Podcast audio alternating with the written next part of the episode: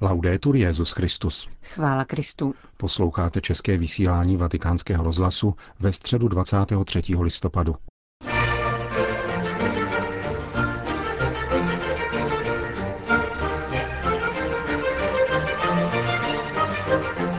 Dopolední generální audience se konala ve vatikánské aule Pavla VI., která pojme 8 tisíc lidí.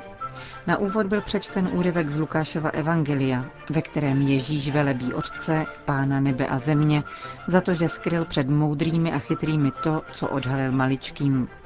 Totiž kým je syn a kým je otec. Papež František ve své katechezi pokračoval v úvahách o skutcích milosedenství.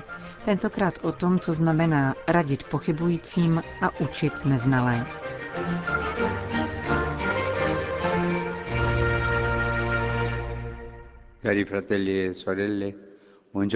Drazí bratři a sestry, dobrý den. Finito il giubileo? Skončil svatý rok, vracíme se dnes k normalitě. Ale pokud jde o skutky milosedenství, zbývá ještě několik reflexí, ve kterých budeme pokračovat. Reflexe o skutcích duchovního milosedenství bude dnes zaměřena na dva vzájemně silně související skutky, totiž radit pochybujícím a učit nevědomé, tedy neznalé. Slovo nevědomí je možná příliš silné, označuje ty, kdo nevědí něco, co je třeba se naučit. Tyto skutky lze praktikovat buď v jednoduché rodinné dimenzi, jež je všeobecně známá, anebo pokud jde o vyučování na zvláštní, více institucionální a organizované rovině.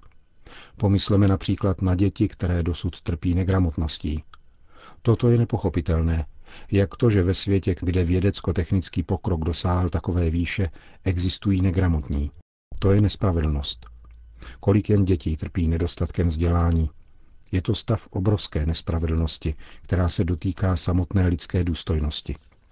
Bez vzdělání může být člověk snadno vykořišťován a postihován různými formami sociálního strádání. Církev v průběhu staletí pocitovala požadavek zapojit se do oblasti vzdělávání, protože její evangelizační poslání obsahuje i závazek vracet důstojnost těm nejchudším.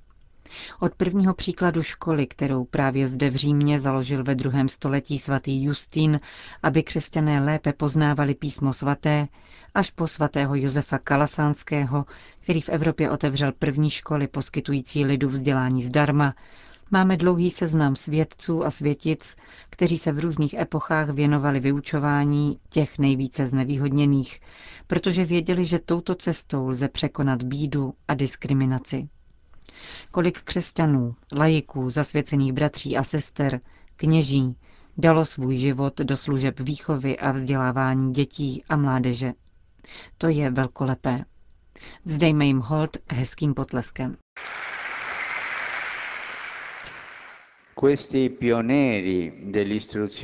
Tito průkopníci vzdělávání důkladně pochopili tento skutek milosedenství a učinili z něj životní styl proměňující samu společnost. Prostřednictvím jednoduché práce a nemnoha struktur dovedli mnohým lidem vrátit důstojnost. Vzdělání, které poskytovali, bylo často zaměřeno také na práci. Pomysleme na svatého Jana Boska, který pomáhal mládeži z ulice připravit se k práci oratořemi, pak školami, úřady. Tak povstalo mnoho různých profesních škol, které dávaly způsobilost k práci, přičemž učili lidským i křesťanským hodnotám. Vzdělání je tedy opravdu osobitou formou evangelizace. Vzrůstá vzdělanost a lidé si osvojují jistoty a vědomosti, které k životu všichni potřebují. Dobrá škola nás učí také kritické metodě, která zahrnuje určitý typ pochybování, jež je užitečné při kladení otázek a ověřování dosažených výsledků ve snaze o větší poznání. Avšak skutek milosedenství, který radí pochybujícím, se netýká tohoto typu pochybnosti.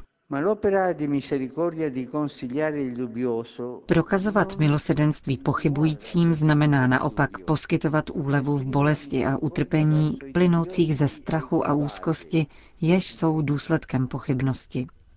Jde tedy o opravdový skutek lásky, který má za cíl podpořit člověka, jenž zakouší slabost, kterou vyvolává nejistota. Někdo by mi mohl položit otázku. Otče, já mám hodně pochybností o víře. Co mám dělat? Vy nemáte nikdy pochybnosti? Mám jich mnoho, V určitých chvílích přijdou pochybnosti na každého. Pochybnosti, které se týkají víry v pozitivním smyslu, jsou znamením, že chceme lépe a hlouběji poznat Boha, Ježíše a tajemství jeho lásky k nám. Mám tuhle pochybnost, když hledám, studuji či žádám radu ohledně toho, jak si počínat. Tyto pochybnosti umožňují růst. Je tudíž dobré klást si otázky týkající se víry, protože tak jsme vedeni k jejímu prohloubení. Pochybnosti je však třeba také překonávat. Proto je nezbytné naslouchat Božímu slovu a porozumět, čemu nás učí. Důležitou cestou, která nám v tom velice pomáhá, je katecheze, kterou nám zvěst víry vychází vstříc v konkrétnosti osobního i komunitního života.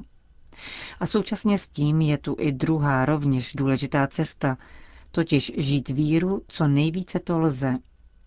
Nedělejme z víry abstraktní teorii, v níž se množí pochybnosti. Spíše dělejme z víry svůj život. Snažme se ji praktikovat ve službě bratřím, zejména těm nejpotřebnějším.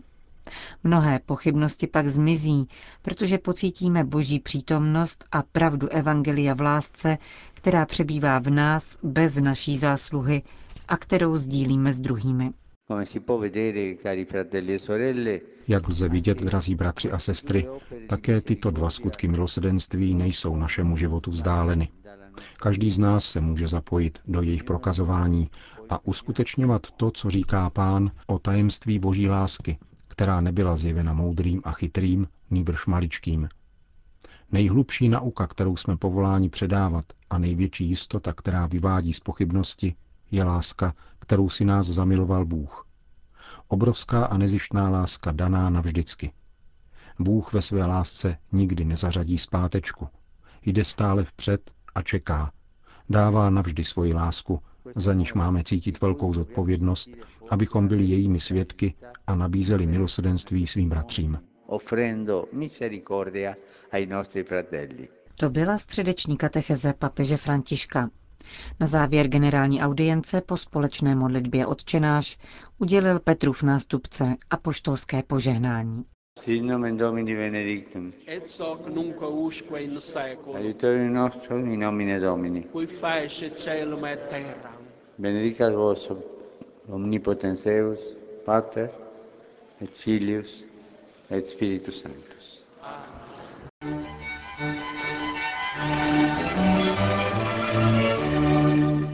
Další zprávy. Vatikán. Ještě před generální audiencí přijal papež František v salonku Auli Pavla VI. zástupce Papežské rady pro mezináboženský dialog a delegaci Iránské organizace pro vztahy a islámskou kulturu, které spolu v těchto dnech vedou rozhovory v Římě. Zmíněná instituce se sídlem v Teheránu podléhá Ministerstvu kultury Islámské republiky Irán a kromě šíření perské kultury ve světě se zabývá navazováním kulturních vztahů s jinými národy a společenstvími, čímž náleží pod rámec iránské veřejné diplomacie. Papež František poděkoval asi 30 hostům za jejich návštěvu, které, jak řekl, si velmi váží. Připomenul poté své lednové setkání s iránským prezidentem a loňskou schůzku s viceprezidentkou Iránu, která do Říma přijela se skupinou profesorek. A nyní mne těší, že vás tu dnes vidím a že existuje tento velmi důležitý dialog. Prosím vás, abyste se za mne nezapomínali modlit, protože potřebuji vaše modlitby. Děkuji vám za vaši dobrou vůli k dialogu, vzájemnému přiblížení a bratrství. Kéž vám pán žehná. Řekl svatý otec zástupcům Teheránské diplomatické instituce. Vatikán. Papež František v minulých dvou dnech předsedal 14. zasedání řádné rady generálního sekretariátu biskupské synody, o kterém informuje dnešní tiskové prohlášení. Zasedání se účastnili noví členové rady, kardinálové Sergio da Rocha a Carlos Osoro Sierra. Vzhledem k programu zasedání byli pozváni rovněž prefektové tří úřadů římské kurie, kardinálové Joao Braz de Avis za řeholní život v církvi, Benjamino Stella za klérus a Kevin Farrell za nově zřízený úřad pro lajky, rodinu a život. Hlavním bodem jednání totiž byla diskuze nad přípravným dokumentem příští synody, která bude věnována mladým lidem, víře a rozlišování povolání. Rada se při svém zasedání zabývala také revizí řádu biskupské synody Ordo Synody Episcoporum, na níž v současné době pracuje generální sekretariát synody za pomoci odborných poradců. Moskva. Úterý večer se v hlavním městě Ruské federace uzavřely třídenní oslavy 70. narozenin pravoslavného patriarchy Kirila. Jejich součástí bylo rovněž setkání s předsedou Papežské rady pro jednotu křesťanů kardinálem Kochem, který patriarchovi Moskvy a celé Rusy předal osobní dar papeže Františka, relikvii světce z Asízy spolu s blahopřáním. Papež v něm svého milovaného bratra v Kristu ujišťuje o vroucí modlitbě v den jeho životního výročí. Dále vyzdvihuje osobní patriarchův přínos ke zbližování obou církví a vzpomíná na setkání v Havaně. Papež patriarchovi Kirilovi také děkuje za dar relikvie svatého Serafína ze Sarova, který s radostí oplácí darem jedné části z ostatků svatého Františka z Asízy, svého nebeského ochránce. Kež se za nás tito svědci přimlouvají u Boha, abychom semknutěji usilovali o pokoj a plnou jednotu, protože právě za ně se Ježíš modlil. Uzavírá papež František své přání moskevskému patriarchovi. Sýrie. Nejsou informace o tom, co se děje na syrském území a to má negativní dopad na obyvatelstvo, říká syrsko-katolický arcibiskup Alepa Denis Antoine Šáda v rozhovoru s Alessandrem Montedurem, ředitelem italské pobočky Kirche in Not. Není nicméně pochyb o tom, že vládní vojska připravují definitivní úder, aby dobila Alepo, říká arcibiskup a dodává, že regulérní armáda na rozdíl od ostatních respektovala příměří. Co se týče osoby prezidenta Asada, pohlíží na situaci realisticky. Asad je nejlepší z politických činitelů, kteří tu jsou. My nehájíme syrskou vládu, hájíme práva lidí, kteří trpí kvůli ozbrojeným skupinám. Jsou to všechno nevinné oběti, které se nezabývají politikou. Křesťané zůstávají pouze v centrální části města, říká arcibiskup Šáda. V této oblasti je sice jídlo a léky, ale chybí voda, nafta na topení a elektřina. Křesťané z Alepa si přejí především to, aby byla uznána pravda o tom, že je tady syrská církev, která existuje a je živá. Po západní církvi žádá, aby sdílela její utrpení, dodává arcibiskup. Vztahy mezi křesťany a muslimy syrský arcibiskup hodnotí jako dobré. Je tu spolupráce stejně jako před válkou. My svobodně navštěvujeme naše místa kultu a muslimové nás respektují. Nikdy se nevměšovali do života křesťanů. Tento duch spolupráce nabízí realistické naděje také v perspektivě ukončení konfliktu. Pokojné vztahy mezi vyznavači různých náboženství jsou předpokladem budoucího uzdravení ran našeho národa. Jsme přesvědčeni, že budoucnost bude lepší. Obavy nám působí pouze ozbrojené skupiny, říká alepský arcibiskup Denis Antoine Šahada v rozhovoru pro papežskou nadaci Kirche Innot.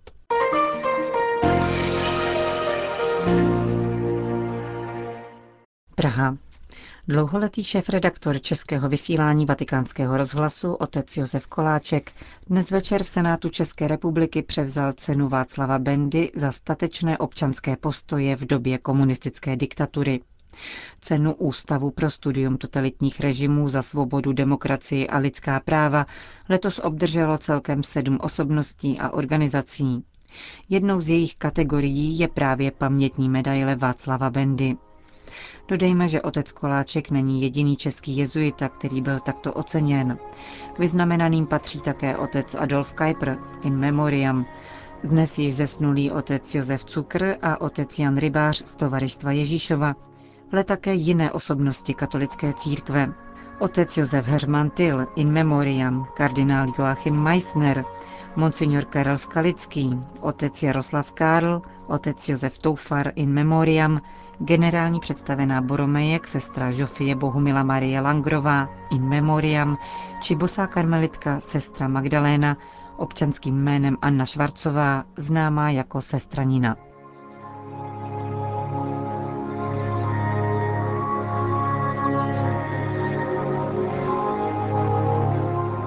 Končíme české vysílání vatikánského rozhlasu. Chvála Kristu. Laudetur Jezus Christus.